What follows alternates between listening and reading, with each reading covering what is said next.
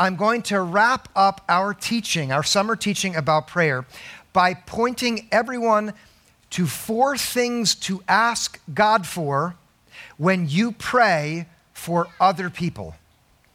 Uh, when you speak to God about friends or parents, uh, when you pray for your children or your spouse, uh, when you pray for the people that you know here at church or in your small group or in the ministry team that you're a part of, what should you be asking God for? What should you ask for God to give them when you pray for them? Without raising that question, chances are our prayers for the people that we know will become pretty narrow. In my experience, there are really two things that we chiefly pray for when we pray for others. Tell me if this fits your own experience. We pray either for their physical well being or for their emotional well being.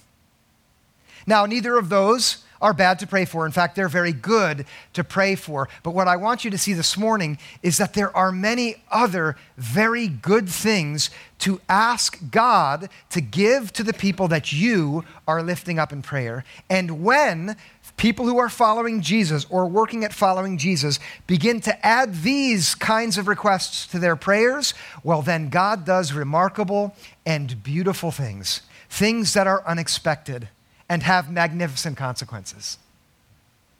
Uh, when I finished college, it was the first summer where I began to face decisions which I actually asked God to help me make rather than just deciding on my own.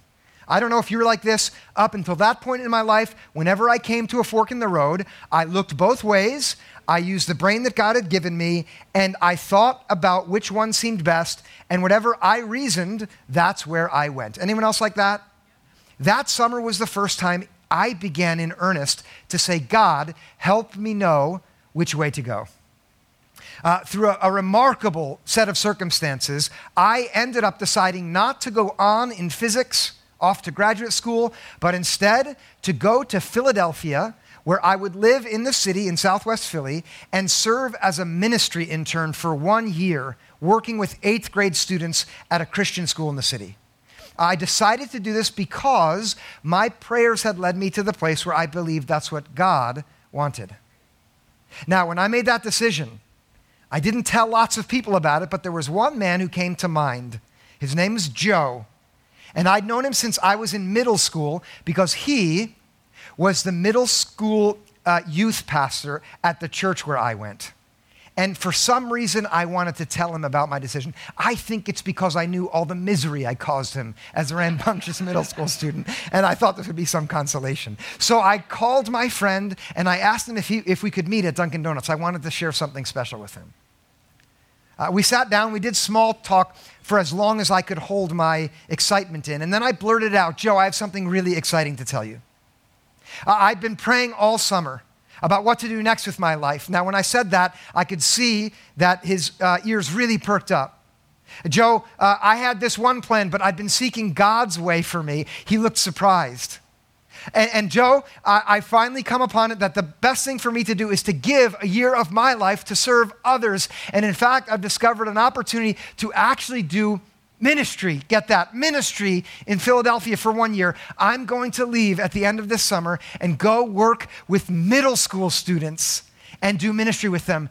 As soon as I finished talking, he burst into laughter. you know that saying, I'm not laughing at you. I'm laughing with you. It felt an awful lot like he was laughing at me. I wasn't laughing. He was laughing. People in the donut shop were looking at us. He laughed and laughed. And then when he finally settled down, he looked right at me and he said, Christian, I have been praying for this day for 10 years now. The first day I met you, I knew God had given you gifts for ministry, and my prayer had been that you would discover the path that God has given you. Thank God. And then he smiled. Listen, now it's not done yet. He then smiled and he said, I'm so glad it's with middle school students.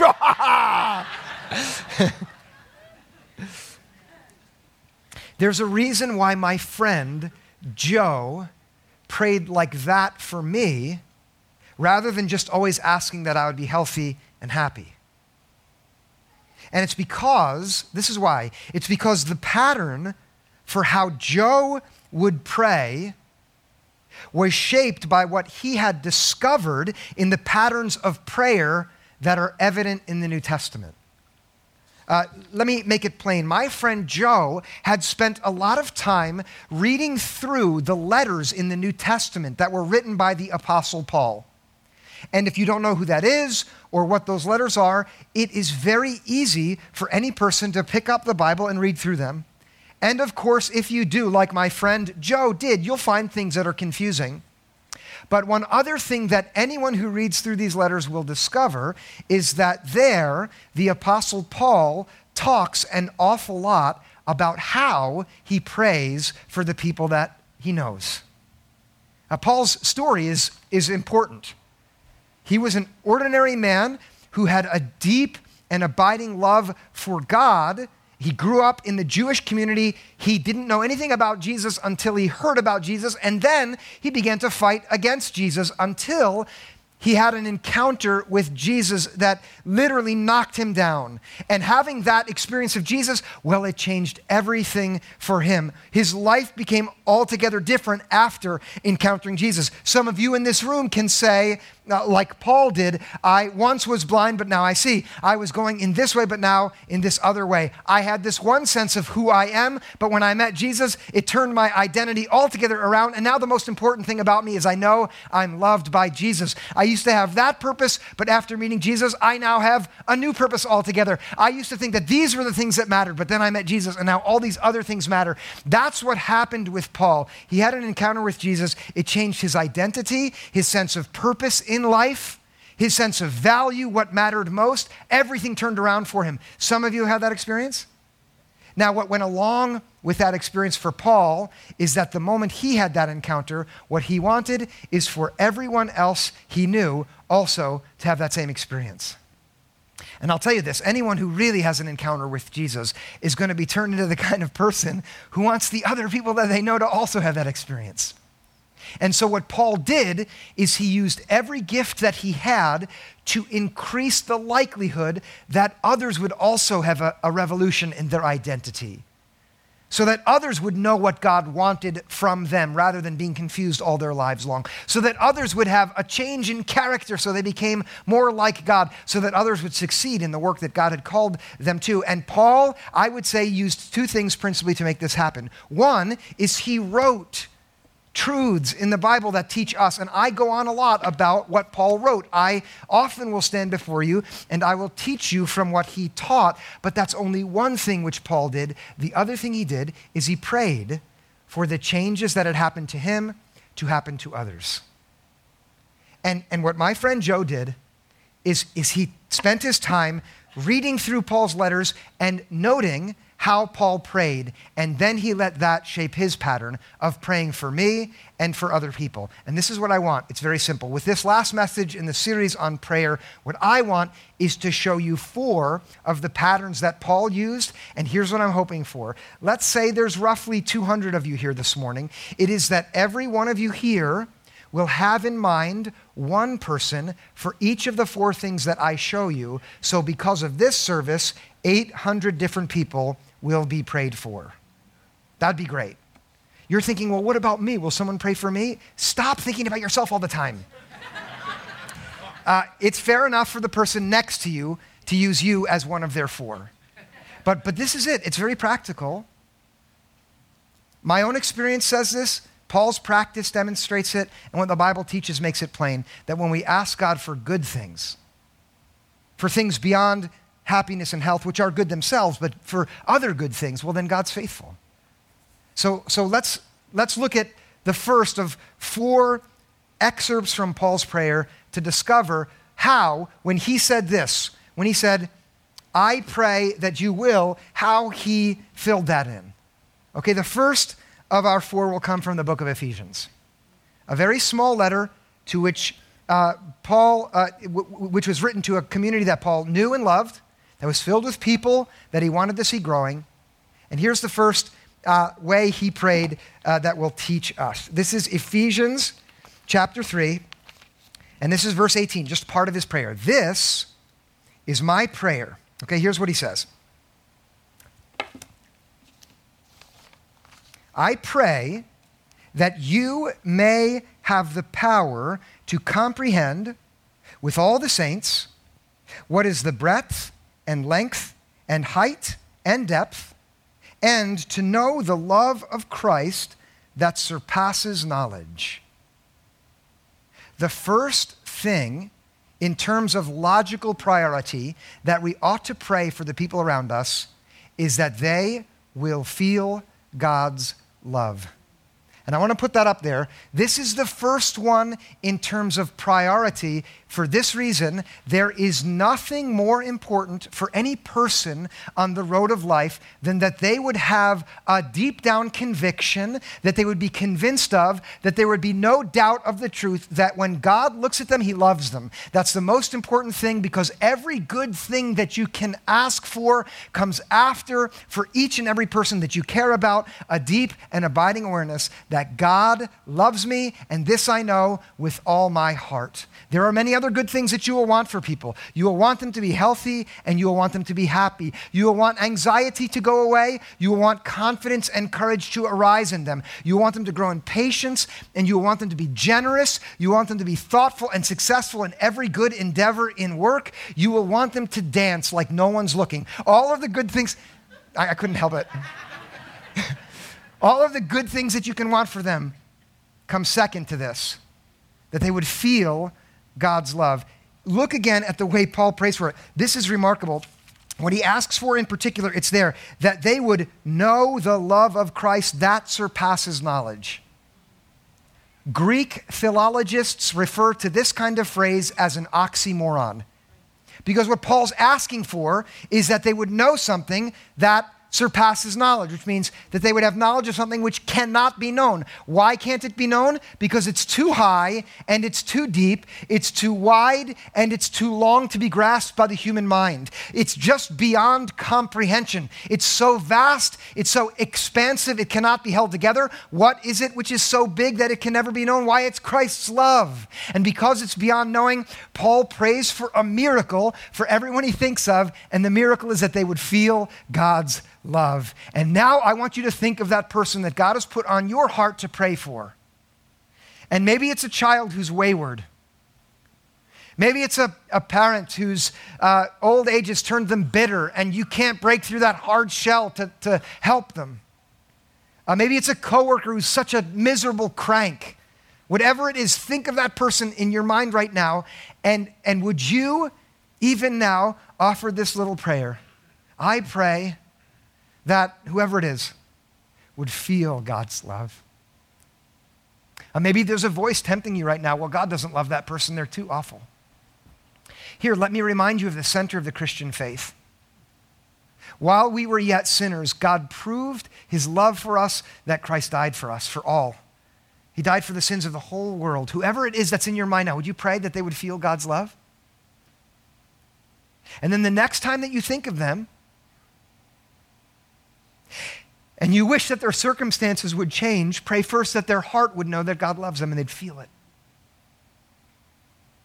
And I know this is real. This is not speculative. For some in here, you have people in your life who you want so desperately to feel God's love. Keep asking for it. Uh, this is the first one, not because Paul prays about it more often or first chronologically, but because logically speaking, it's what everything else flows out of.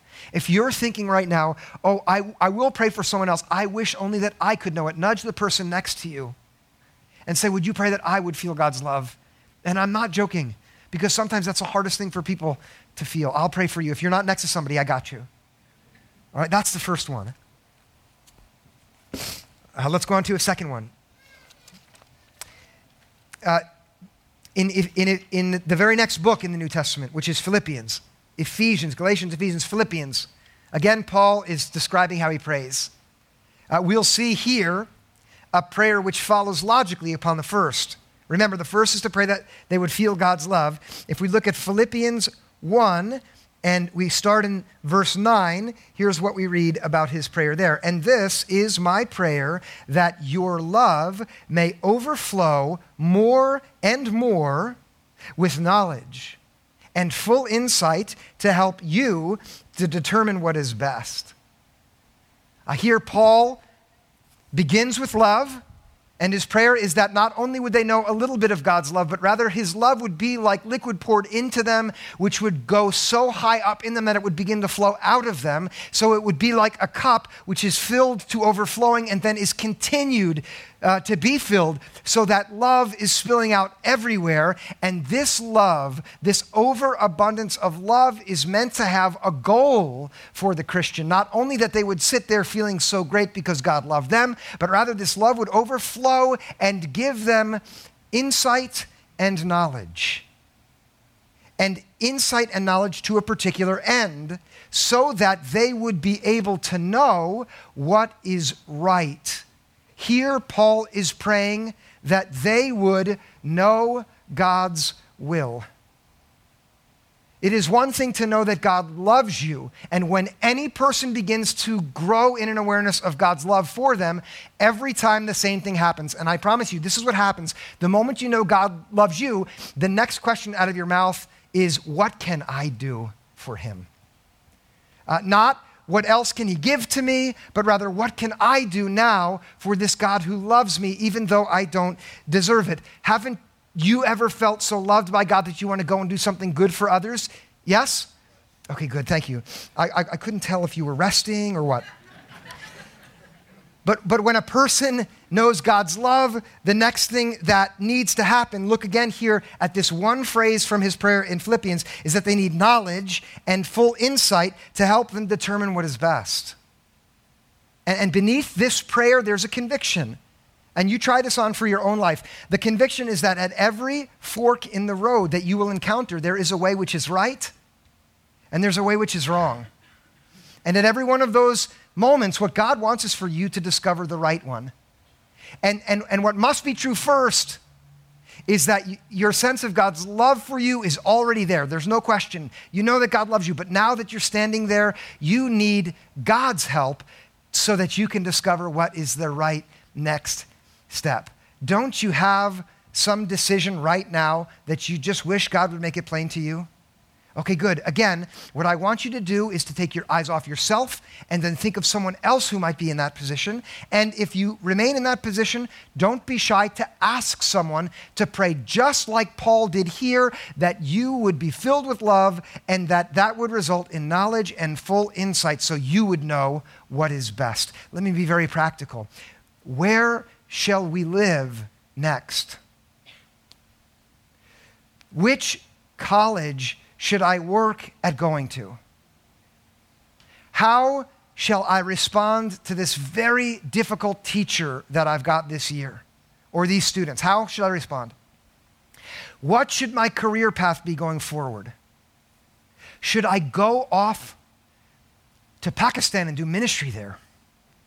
Should I get involved in middle school ministry here at Renaissance or high school ministry or should it be children's ministry? If Kristen were here right now, she'd be like, Children's ministry, definitely. Should I move to Italy and, and, and become an evangelist? Um, I don't know what it is for you, but this is what I implore you to do.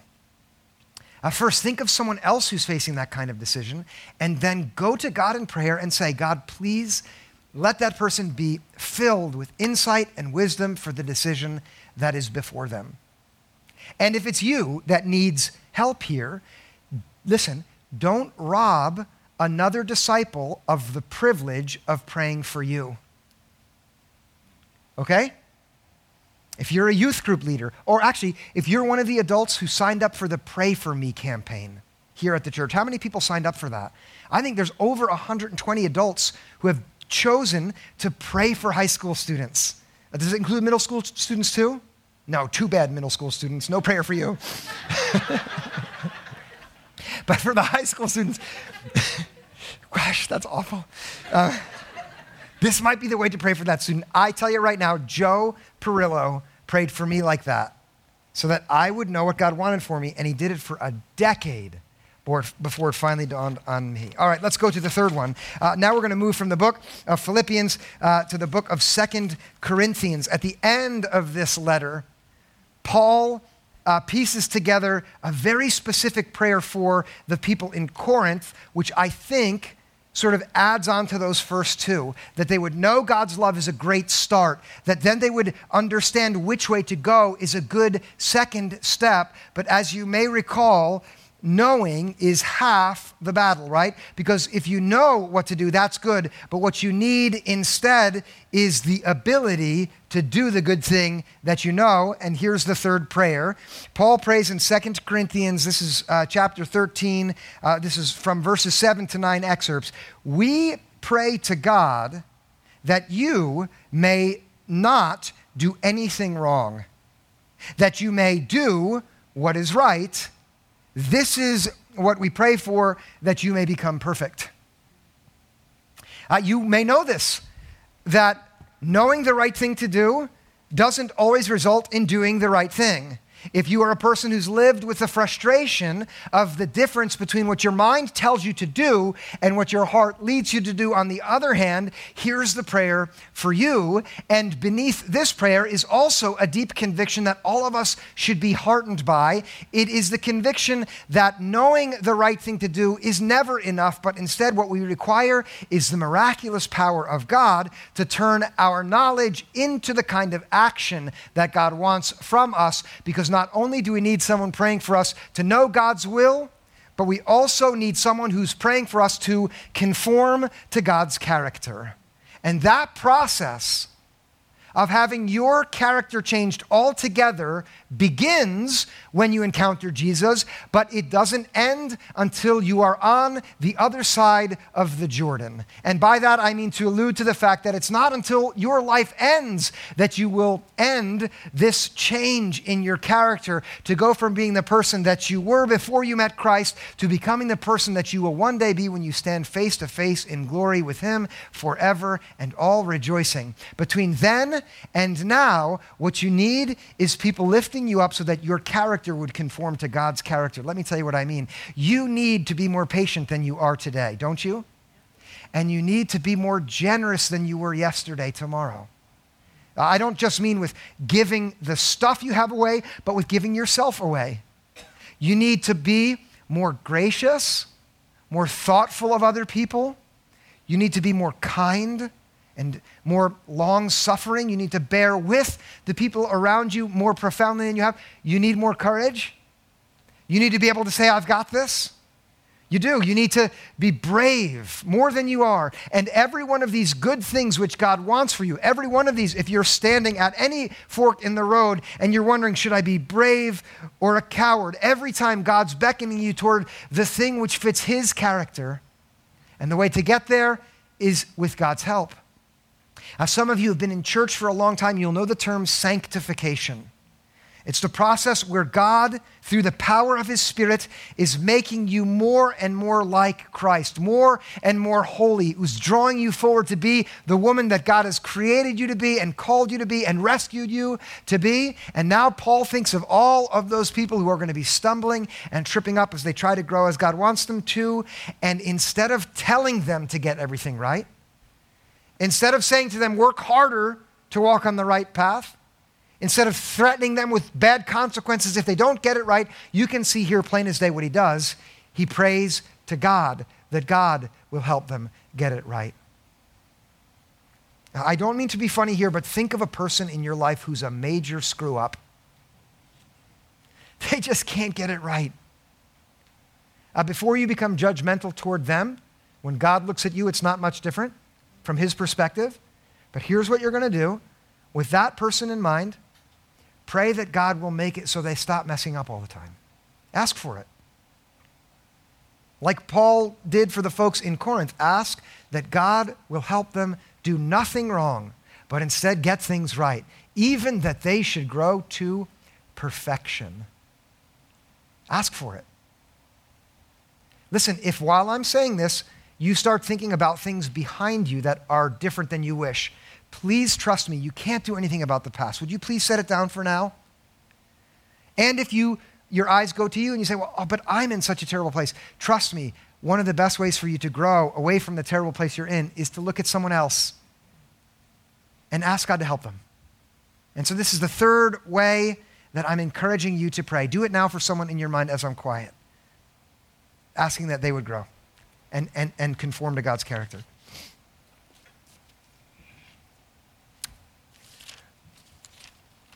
Okay, one last uh, prayer uh, from Paul. And by the way, there's many more than four ways he prays, and you are free to scour the New Testament and start enriching your own practice. But if we take the first three, uh, that is, that a person would feel God's love and then begin to know God's will and conform to God's character, then this fourth kind of prayer is exactly what Paul would want for every individual. And now, I want to address Renaissance Church, uh, what God would want for every church. And listen to how he prays in Second Thessalonians uh, chapter 1 verse 11, "To this end we always pray for you, asking that our God will make you worthy of his call and will fulfill by his power every good resolve and work of faith." Here Paul is saying, "I pray that you will succeed in God's work. What Paul did every time he thought of a church, every single time, was first he prayed that they would be worthy of God's call, which means every single church has a call from God. And listen now, that means that Renaissance Church has a call from God. And I want you to know that the call that God has for our church is magnificent. It's not only for the people who are here, but rather it's for this world which God loves through the people that God has brought together here. That means if you're here, God Himself is inviting you, is, is beckoning you, is drawing you forward to know His love, to know His will, to have a clear character that's growing in His way, so that you personally would be a part of this church as being worthy of its call, and then in turn, succeeding in God's work. The work that God has for us is here called uh, every good resolve and every work of faith. Work of faith means the things that we do because of our trust in Jesus. If you would think for a moment of who Jesus is and our trust in his benevolence and his kindness and mercy, and then with that in mind, think of the place where God has placed us. Summit, New Jersey, here right in the downtown of Summit or whatever town you live in. Some of you live in Short Hills, some of you live in Chatham. Others of you live in New Providence, maybe you live in Springfield, maybe even further out than that. But wherever God has placed you, that is where God has placed Renaissance Church. And here, when Paul thinks of the church that he writes to in Thessalonica, it teaches us that when any person of God thinks of this church right here, what they should know, first off, is that God's got a call for us. And secondly, that for us to succeed in God's good work, what is required is that we are asking God for it. And this is the fourth way to pray for each person you know. And let's start with the individual. You know someone who's finally got it in their mind that this is the thing that God wants for them to do. What you should do is pray that they would succeed, not by their own power but by God's power. Which means if the thing they're after can only be completed with their power, they should fail. Uh, because only um, that which God has called us to is God going to give His power. But, but whoever you know who's on the path of trying to follow God into His work, you should pray that they would succeed. That means if you know people in this church who are doing music ministry, uh, or who are helping out with the greeting, thank you, or with the ushering, or with the hospitality, or who are uh, helping the sound and the lights uh, work properly, or who are each week working with young people downstairs, or, or with high school or middle school students during the week, or who are leading in small groups, or in men's or mi- women's ministry, we should be praying for them. That by God's power they would succeed in their work. And then we should all add our hearts to the mission that God has given Renaissance in this season ahead, what we need is God's power so that we would succeed in every good work of faith which He has given us. Uh, let that come into your mind now. Let the person come into your mind who, who you think of when you think of God's work. Now hold them there for a moment. Let's see all four of these. Uh, if you uh, roughly 200 of you, and let's say there's about the same number of folks in the next service, if the 400 of you, and then let's say we have 100 folks who will listen to this message online because they were too lazy to get out of bed. Shame on you if you're listening. Was that a bad idea, Dave, to do that? Can you edit that out of the video and the audio? Okay, that's just our little secret, right? But if we get if we had 500 praying for these four, that's 2,000. Uh, 2,000 people who, uh, who are uh, going to have another person asking God to give them something good. And that's what I'm asking you for. I'm asking you to do that. To think of one person who you, who's on your heart and ask that God would help them feel his love for them. That's number one. To ask for uh, God to help another person know just what he wants for them. And think of a real friend or a family member. Um, thirdly, that God would help this other person, help their character conform to God's desires for them. And then, fourthly, that this other person would succeed in God's work. And by the way, that does not have to be just in a church, it can be at the office or wherever they are. God gives us work to do wherever we find ourselves. Let's choose to do that. And then, with a light-hearted trust, just count on God to make what He needs uh, to see happen happen. Now, let's pray together now. God, we really love you. And we love that you have set the world up in such a way that we can speak to you and trust that you are listening. We thank you that when we practice being quiet before you and opening our hearts to you, that you speak to us through words, through the scriptures, through the things in our lives that show us who you are, through simple signs of your presence. God, we thank you that when we open up like that, that we can tell you exactly how we feel, even when we're upset, even when we're upset with you and you don't push us away. Uh, but then when we acknowledge our need for you, when we see our guilt, that we can confess it to you and you take it away without any question because you're gracious and you love us.